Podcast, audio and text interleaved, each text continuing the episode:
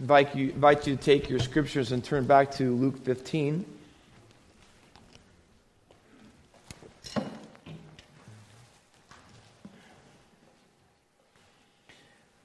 Luke's gospel is filled with contrasting pairs of people. Um, he does it in two different ways. He spends a lot of time contrasting various different men and women. He does that in Luke 1. We contrast Zechariah and the dream that he had, and Mary uh, and the vision, I should say, of the angel and the communication. He contrasts Simeon and Anna in Luke 2, a possessed man and a Peter's mother in law in Luke 4, uh, the centurion's servant and the son of the widow from Nain in Luke 7, um, women and men who traveled with Jesus along the road in chapter 8, a crippled man and a crippled woman who both were healed in Luke 13 and 14, uh, men and women both at the cross, at the tomb, and at the resurrection in the last two chapters of the Gospel of Luke. But he also does a second set of people. Uh, throughout his gospel in four or five different places, he contrasts Pharisees and what Luke terms as sinners. It's a theological term for sure, meaning that we have sinned against God, but in Jesus' day was also a sociological term, meaning that there were ramifications in relationships and in society and how people viewed you. Luke 7 is the story the true story of Simon the Pharisee and the woman from the city who comes in and wipes Jesus' feet with her tears and her hair. And there's a great contrast between the two of them. Luke 14 is between a Pharisee and uh, Jesus uh, who heals the man of dropsy on the Sabbath, and how the Pharisees uh, think that Jesus was wrong for doing it. Luke 18 is the parable that Jesus tells about the Pharisee and his self righteous prayer in the temple and the man who uh, could only beat his chest as a tax collector uh, and not even look to heaven uh, because of how much of a sinner he was. Luke 19 is a story about the crowd and religious people bringing Jesus into the town, and Jesus, instead of having lunch with all the religious people, um, has lunch instead with Zacchaeus. And their complaint was that he went to eat and have lunch with a known sinner. Um, that is the same complaint that uh, begins this passage in Luke 15. If you look at verses 1 through 3, tax collectors and sinners were all drawing near to him. And there's two groups of people, and this is one of those, in chapter 15, one of those contrasts. It's, he says, and the Pharisees and the scribes grumble, saying, This man receives, he welcomes, he's glad to have relationships with them. In fact, accepts them as the friend, and thus Jesus is friend of tax collectors and sinners. And he eats with them. And so, in light of that, Jesus tells three parables the lost coin, the lost sheep, and the one that we're focusing on, the lost sons. You see, these sinner stories in contrast in comparison with Pharisees, they are there for us to contrast true brokenness and repentance so that we, as we read them, would get a good idea of what real repentance looks like. Repentance is a big deal. Brokenness is a big deal in Luke's presentation of Jesus' ministry. John the Baptizer, who foreshadow, or I should, was the forerunner of Jesus. He preached repentance in chapter 3. Jesus comes and in chapter 5 and verse 32 says to everyone that he talks to, repent for the kingdom of God is at heaven. He preaches it throughout Luke's gospel. At the end of the gospel, it's so important that before he goes to heaven, he commissions his disciples and as a result, all of us to go into all the world and preach the gospel of repentance. He says that. I mean, it really is a framework or a bookend for Luke's gospel of Jesus' ministry. But in our text this morning, he wants to talk about repentance. He wants to talk about brokenness. And he wants to use two sons one who represents tax collectors and sinners, that's the younger son, and the other one, the elder son, is the Pharisee's son. And he wants us, in doing so, listen, he wants you to understand and think about which one you are. What kind of repentance and brokenness characterizes your life? And we're by far, vastly going to spend our time on the younger son. But we're also going to finish with the elder son. And I want, as God speaks the word today, I, I pray that you would ask him to speak to your heart, till you would find out today what kind of repentance that you have lived and do have in your life. So let me give them to you. We'll unpack them one at a time. There are, in the younger son, there are three marks of true repentance. Okay? Three marks of true repentance. And let me say, before I get to those three marks, that the key factor that begins to change the younger son, you're going to find, and change him on the inside, what brings him, what brings him to his senses? Let's ask that. that. That's the New King James Version. Brings him to himself, brings him to his senses. What is the key factor that begins to restore him back to the right relationship with his father? Um, how, what, what is it that, what is the fuse that detonates his father's love into radical action for his son and his waywardness? You know what it is? Repentance. He came to himself. It's a Semitic idiom and it means repentance. When the when Hebrew people used he came to himself or his senses, it meant that there was repentance going on. And see, that tells me right up front that if the Father in the story represents God, and he does, that we are being told by Jesus in this parable that if you want the love of God this morning, if you want the love of God, if you want the life changing power of God to explode into your life, it is going to require brokenness and repentance in your life. Repentance is the key to having a relationship with God. Martin Luther, in the 1500s, when he nailed his 95 theses against the Catholic Church on the door at the Wittenberg Church, to all the corruptions and things that were in the Catholic Church as a Catholic monk. He wrote them all and put them on the door so everyone could read them. The very first one of those 95 theses read like this, and I quote When our Lord and Master Jesus Christ said, Repent, he meant the entire life of believers should be one of repentance. And then he wrote this All of life is repentance. Nancy Leigh DeMoss in our day said this in her book, Brokenness. True brokenness is an ongoing, constant way of life. True brokenness is a lifestyle, a moment by moment lifestyle of agreeing with God about the true condition of your heart and life. That's what Jesus is after by telling the story of the younger son. He's after true repentance. He wants to give younger sons and Pharisees who don't think they need repentance. He wants them to show them how just how much they are wrong about that, no matter how religious or righteousness they may righteous they may see themselves. So let me break it down. Let me give you the anatomy of what repentance is, true repentance is really all about. Number one, true repentance is supernatural in verse 17, you could read it again for yourself. It says, He came to himself, He came to his senses. Now, modern people like us, and maybe this is you, we think that the, if there's a way to experience deep life change, then it ought to be something that we should get in bullet points, maybe on a PowerPoint presentation. We need a set of numbered steps that we could do one, two, three, and this is how you repent and get right with God. And that therefore, that when we get them down, we can do it on our own terms and in our own timing. We want to be able to control that. Now think about that for a second. Do you decide when you're high on drugs that you're going to stop?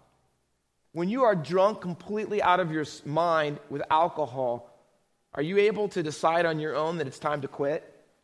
And the answer is no, you can't.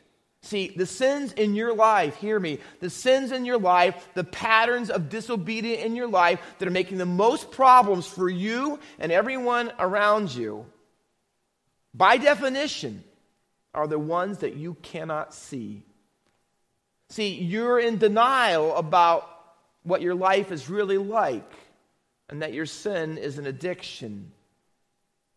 The human heart as one author I read this week says, runs on denial like a car runs on gas. Repentance is the moment that you come to your senses about your sin, namely, that you can't get over it on your own. But the question is, how does that happen? You know how does repentance happens? Here's how it happens. This is what the Bible's very clear about. It happens to you. You don't just come to your, the bottom of your life and someday repent and say, hey, you know, I'm just going to get to Jesus and I'm going to. It doesn't work that way. It happens to you. Look at these verses. Ready? I'm going to list them off for you, and I think we're going to put them on the screen. Let me give you one at a time. Acts 5:31. It says this.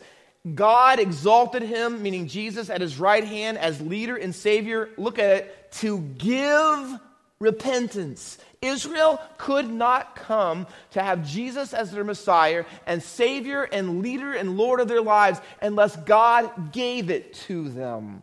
They couldn't just come to the end of themselves. They weren't going to turn to Him on their own. If He didn't give it, they weren't getting it. Acts 11, 18. And they glorified God, saying, then to the Gentiles also. So it's not just Israelites, Israelite people who needed God to give them this. Gentiles do. In other words, all of us do that God has granted, see it? God has granted repentance that leads to life. If you're going to come to the end of your sin and of your own selfishness, and it's going to lead you to life, it's only because God is working in you first to bring you to that place and lead you so that you will have life in His name.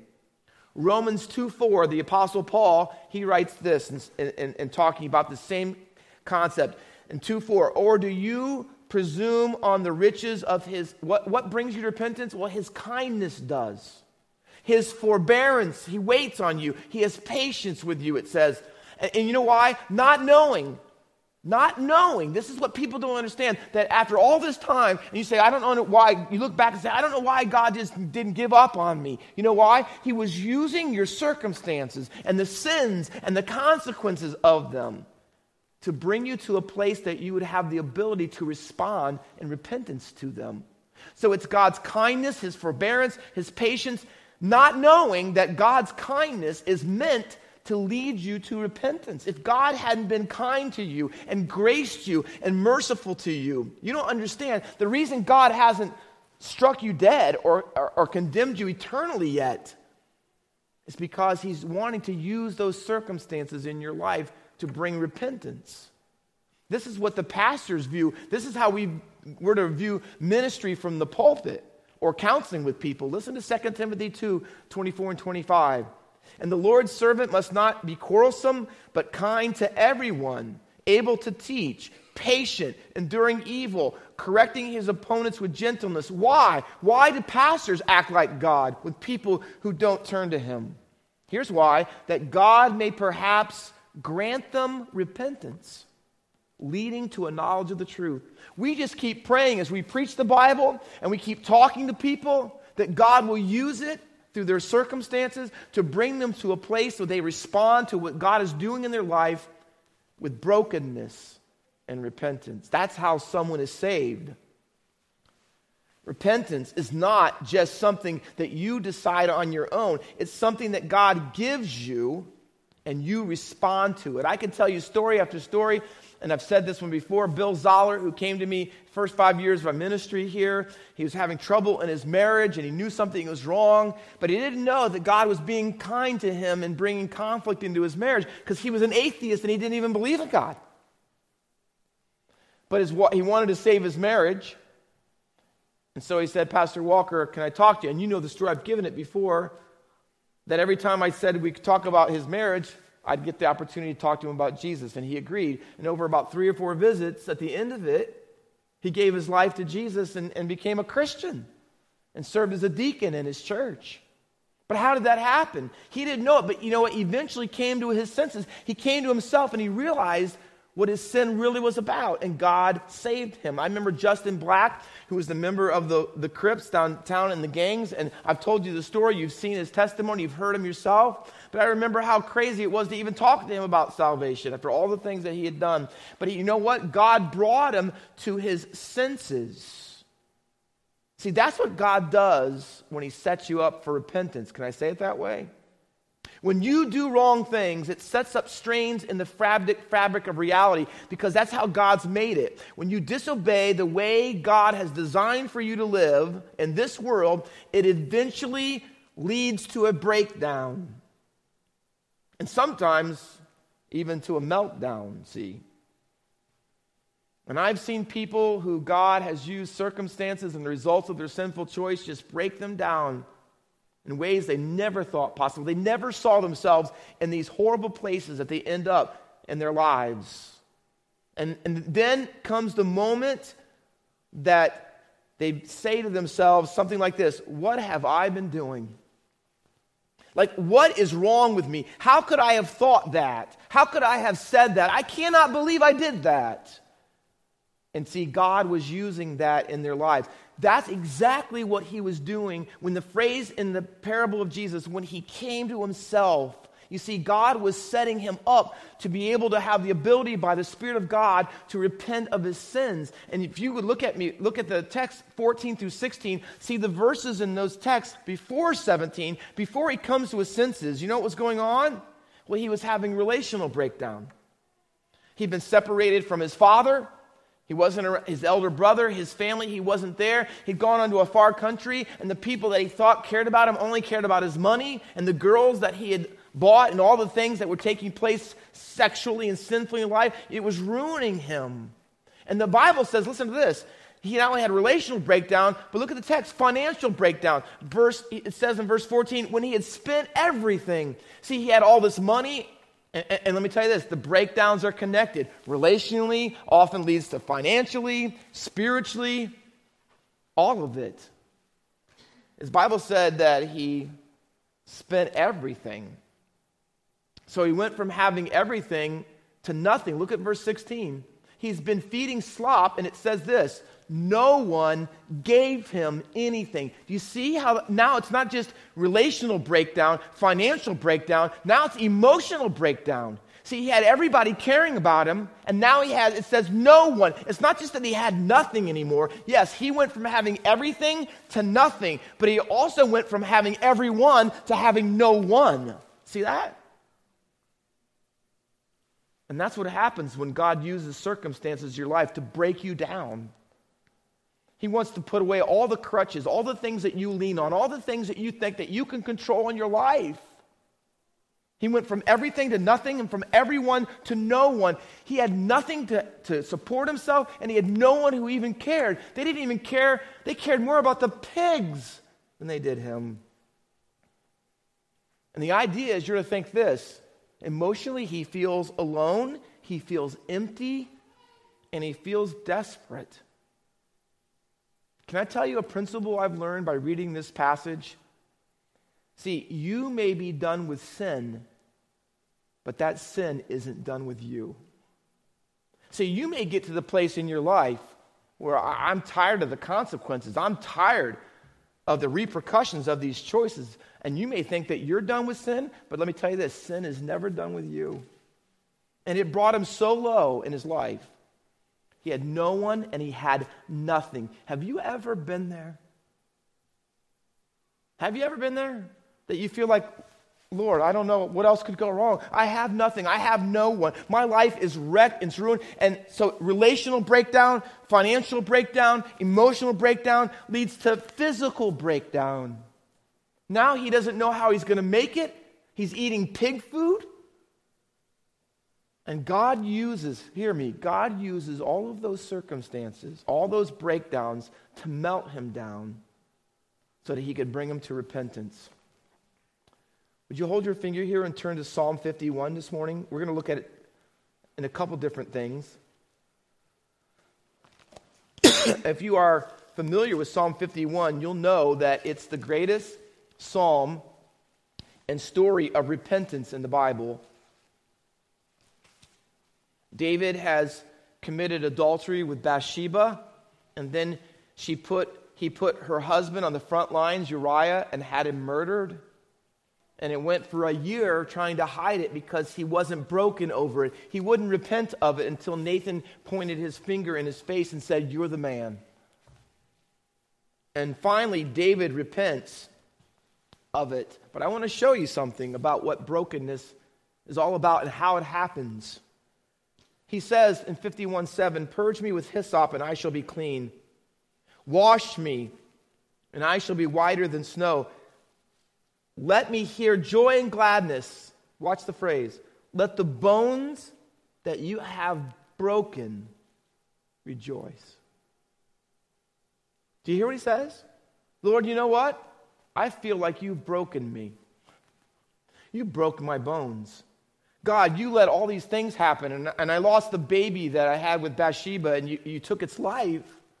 And God, my, my whole family is falling apart. And see, you know what he says? God, you have broken my bones. You have used my external circumstances. See, you have broken me down relationally in every possible way. Father, I'm about as low as I possibly can. Why does God allow brokenness to come into your life? Can I tell you this? Hear me. Broken bones are for broken hearts. Look at verse 17. The sacrifices of God, here he uses broken again, are a broken spirit a broken and contrite heart, O God, you will not despise. You know why? Look around at your life. Look at things that have taken place in the past and perhaps even taking place right now. Do you know why God breaks bones? So that he can break hearts. Your heart. That's why he's allowed these things into your life. And he wants you to respond to that brokenness that he is brought into your life with repentance. Pastor Walker, how do I do that? Well, you know it's supernatural. So let me just say this God is working at you, and why you're here this morning, and why you're listening on live stream, and why He's talking to you is He hasn't give up on you. He's still working in your circumstances. He's breaking bones in your life because He wants to break your heart if you'll respond to Him. How do I do that? Well, let's look at the second one. So true repentance is supernatural, but look at the text. True repentance is vertical. In verses 18 and 21, he says it twice when he's rehearsing and then when he actually says it to his father. Here's what he says I will go to my father, and here's what I'm going to say I have sinned against heaven. heaven is often used as a symbol for God. But you might say, Pastor Walker, hold on a minute. Now, ha- hasn't this younger son sinned against his father and really hurt him? Yes. Hasn't he hurt his elder brother? Yes. Has he hurt his mom and his family? Yes. Has he sinned against the community that he was in? Yes. Then why is it that first thing he says is that he has sinned against God in heaven? Psalm 51, one more time. David is confessing his sin. He's praising God that he's broken his bones because he's come to his senses, right? What are David's words like when he sins? Psalm 51 4 says this Against you, you only have I sinned and done what is evil in your sight.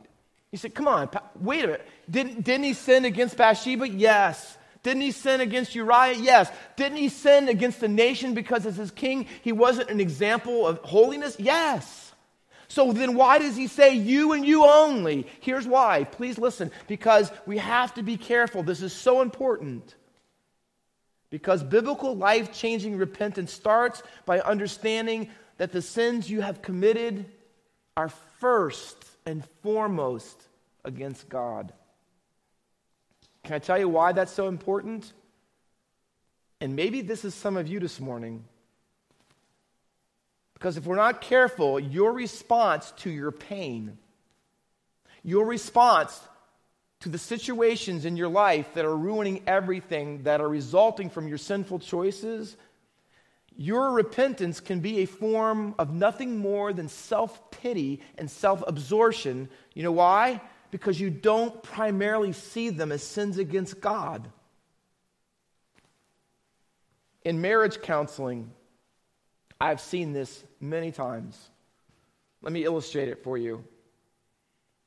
A wife is finally, after years of uh, living with a selfish husband, she's done with it. And so one day, seemingly out of the blue to the husband, but it's not, she announces, I'm leaving you. I'm done with this marriage. Of course, he's shocked and doesn't know what to do. And, and so he says, Hey, hey, hey, will you give me another chance if I'm willing to go with you to counsel with the pastor? She says, Really? He says, I'll do it. I'll do anything. And so they go together and they get counseling from the pastor. And for a while, things are better. And he gets reports from the wife that things are going really well. But just maybe a few months later, he gets reports from the wife that things have gone back to normal and the selfishness has returned. And you know what the reason is? It's because the husband was upset about his sin for himself.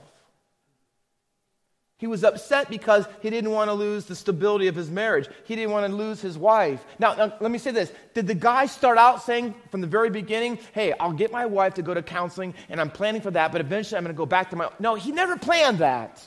He didn't plan that. But it happened. And you know why? Because he really didn't repent down deep in his life. He didn't repent first to God. He repented because he didn't want to endure the situation and circumstance that his sinful choices had remained. So he never really permanently changed in his life. He only got upset about how it affected him and not about how it affected God. Stephen Charnock, who's a famous Puritan, in his writings explains the difference between a selfish, self pity kind of repentance and a true biblical repentance. He says this selfish repentance arises out of a consideration of God's justice. And by that, he means out of a fear of if I don't repent, what would God do to me? But he says a gospel repentance arises out of a consideration of God's goodness. In other words, I repent not because of what God will do to me, but instead of what God has done for me. It asks the question how could I ever do this to him? How could I treat God like this? So it begs the question, doesn't it? When you say to God, God, I have sinned against you, like the prodigal son does, what are you really meaning by it? Are you upset about yourself and what God might do to you and how He might punish you and, and your life might be miserable? Or are you upset first and foremost about God? And how you've offended His holiness and how you've spurned His sacrificial love on the cross? Does that even come into the equation?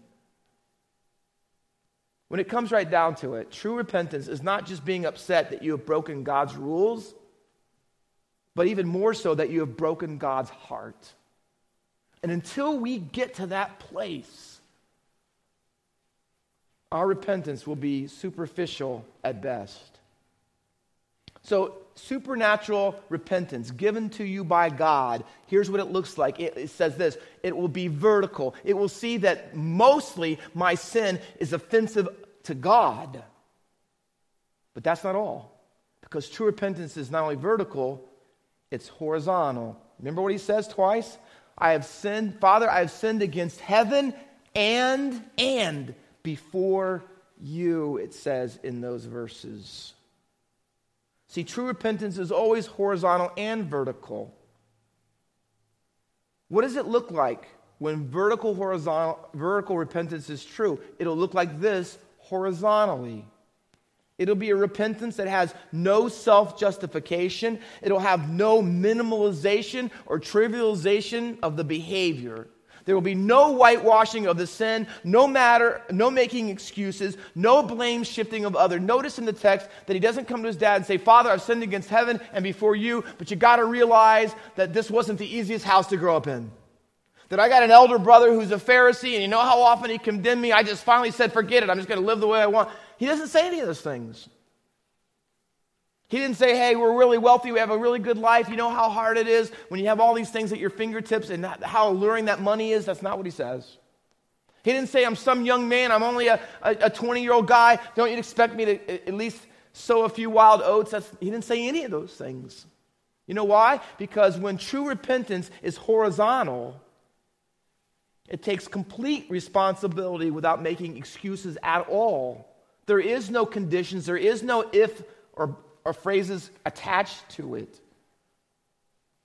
Doesn't minimize responsibility, it maximalizes it. But even with all of that, the younger son made a mistake. He comes back, he's repenting vertically, horizontally. God is working in his heart, but he didn't grasp one thing. And maybe this is what's keeping you from salvation today. You know what he says? In verse 19? Treat me, Father. I'm not worthy to be your son. Treat me as a hired servant. Now, if you were a, a rich landowner and had a lot of property and wealth, you'd have family in your house, and then outside of your house, you'd have slaves that you gave no money to because you owned them. And you'd have what was called, in this text, hired servants. Hired servants lived in town, they didn't live at home with the family, but you paid them a wage. They made money, you paid them. You see what the younger son is saying? He's saying, Hey, I want you to know I'd like to come back in this family, but I know that I'm not worthy of that. So here's my response I'm going to pay you back. Just hire me on as a servant. See, here's what he's saying I don't want any of your mercy. I'm not really looking for your grace. I don't want you to put me back in the family. I want to earn it back. I want you to hire me. I, you know, and if it takes me for the rest of my life, so be it, because I'm going to make you proud again. And, and, and notice, the father will have none of it. None of it. The father is not standing out there and greeting the son by condemning him. The first words are out of his mouth. I, I said, You ought to be ashamed of yourself. That's not what he says. He's not waiting for his son to grovel in abject humility. He's not saying, I can't wait till my son comes back and tries to beg my forgiveness because I'm really going to let him have it. That's not what he does or says. He doesn't communicate that to his son that, hey, before you start, I want you to know this better be good. Maybe, those are some of the things that you and I might do. He doesn't do any of those things. You know what he does instead? The Bible says he runs to him. He has compassion on him. He throws, literally in the, in the Greek, he throws his arms around his neck and he kisses him. Because he wants us to know that if you're a sinner and you want to have a right relationship with God, here's what repentance is you can't earn it, you can't merit it. You can't work your way back into the family. You may not be worthy to be called his son, but he, not you, makes you worthy. See? It's not what you can do for him, it's what he can do for you. And that's why the father immediately says this Let me put action to my words. He, said, Bring out the robe. You know who the robe? The robe belonged to the father. He had the best robe. He wore it. And when you put the robe on the son, he's saying, You're my heir. See? And he says, Bring the ring. Not just a beautiful diamond ring or some expensive ring. It was the ring that they transacted business with, it had the stamp of the father on it. He's now giving him authority to represent the father. You know why? Because he wants him back as a son. He says, Put shoes on his feet. The slaves in the house and the hired people, they didn't get shoes from the father. Only the son wore shoes because he was privileged. You see what the father does? Oh, you, he won't have, he completely rejects any possibility that the son could come back and earn his way. Can I tell you this morning when you're listening? God loves you like that. God loves you so much. He's not saying how, He doesn't want you to see how bad you are so that you can try to have some personal reformation or some behavioral modification. He's not looking for you to step up your game, although you will if you know Him. You know what He's looking for? He wants you to see that your sin is an addiction that only He can free you from. By grace, mercy. That's what His love is all about, see. Paul in Galatians says this. I love this text. Galatians 3 26 and 29 he says to the believers, You are all sons of God through faith that is in Christ Jesus. All of you. And then he breaks it down. He says, And it doesn't matter whether you're male or female. It doesn't matter whether you're Scythian or barbarian or free. It doesn't matter if you're a slave or you're a free citizen, he says. It doesn't matter what your ethnicity in the background that you have. It doesn't matter about your religiosity or not. Here's what he says man or woman, rich or poor, free or slave. We would say today, black or white. It doesn't matter. See, God's grace is what it's about. And all of you, all of you can become sons of God. All of you. And it doesn't matter where you came from and how bad you were or how good you think you are. Jesus has to make you a son to be in his family. It's so radical. Listen to how Jesus tells the older son. The older son came, comes in and he can't handle it. You know why? Because he thinks that he has to earn his father's love too, by the way. And in the closing of the text, he gets so mad at his father, he says, You never gave me a goat, and you give him the fatted calf, and here's the, here's the bottom line. The, the, the elder son says this I have served, and it's the word slaved, I have slaved for you my whole life. See? It doesn't matter whether you're religious or you're not religious, whether you're moral or immoral. See, they're both ways of trying to earn back God's favor. And the father will have none of it. And he tells the older son this we have to celebrate. You know why?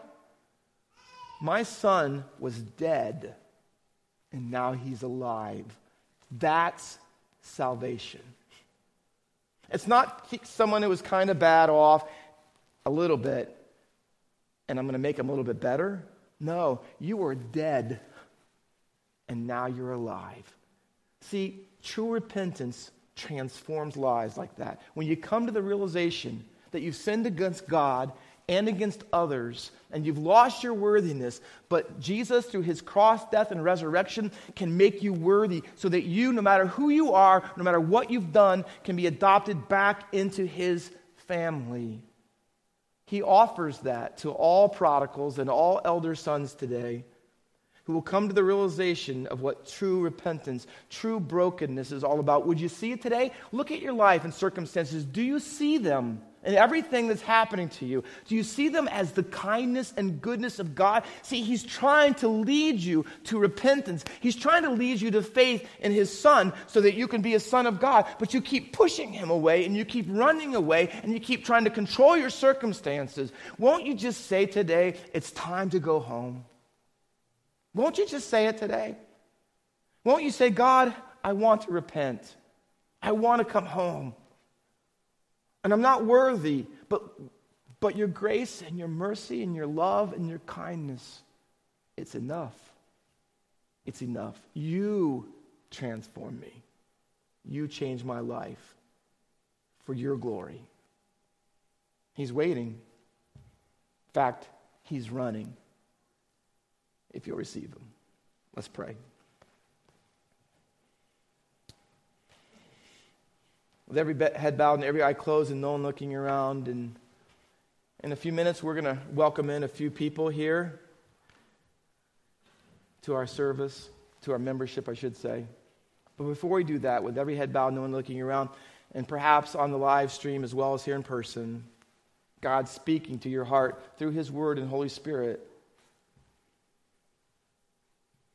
And you really haven't grasped until this morning what true repentance is all about. It's not about trying to be good on your own. It's not trying to earn your way into God's family or into heaven. It's not trying to think someday at the judgment seat your good works will outweigh your bad, because they won't. You need mercy and grace. You need to realize this the Father will have none of it. What He wants is you. What He really wants is your heart, your life, all of you. Would you call on him today? Would you repent of your sins the biblical way and say, There's no way I could ever earn it, Jesus, but I know that you died for me and rose again. That's the payment for my sins. And I'm trusting in that alone. As we sang a moment ago, it's his cross and his death and resurrection. That's what I, I repent of trusting anyone or anything else. It's Him, not my church, not my baptism, not my cat, the Catholic or, or, or the sacrament, none of those things. It's you. It's not what I'm worried about, about what you'll do to me. I, I want to come to the place where I prize and value what you have done for me. Would there be anyone this morning here under the sound of my voice, say, Pastor Walker, I've never come to trust Jesus as my Lord and Savior by truly repenting, but I need to, and, and I want to this morning. Please pray for me. Would you, in the quietness of this moment with no one looking, would you just raise your hand and put it back down, and I'll close in prayer by praying for you? Anyone? Anyone here this morning? Is there Christians here today who would say, Pastor Walker, all of life Martin Luther says all of it is a life of repentance. And I'll have to say, Pastor Walker, God's been trying to get my attention and I'm not listening. Because I want the three bullet points. I want to do it on my terms and my timing. I want to kind of control. No, I, I need to repent. You know what? There are some children who need to talk to their parents today and say, you know what? I need to come home. I, I, I live in the house, but I'm not home. And there are some husbands who need to talk to their wives today, and wives who need to talk to their husbands, and they need to say this I repent. I, am kneeling before God, and I've done that already, but I'm going to come to you this afternoon or, or this week, and I'm going to say, please forgive me. There are some church members people who are here or perhaps even not here this morning watching. And, you know what our church needs? We need repentance, true biblical repentance, supernatural repentance in the life of Christians who will acknowledge vertically and horizontally that they need to turn away from their sins and make it right with someone else. Because the longer you hold on to it and the less you repent, you're going to experience a breakdown and possibly a meltdown. And maybe God brought you here this morning as a Christian because He wants you to come to your senses.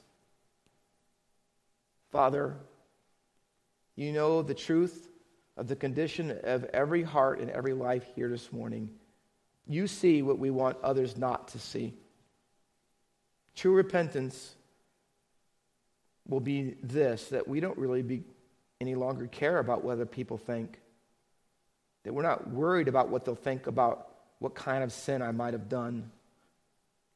Because we want to be right with you and others. That's how strong the passion and desire would be.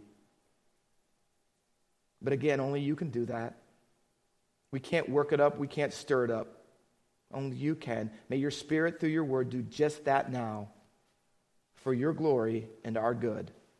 And we'll praise you for that in Jesus' name. Amen.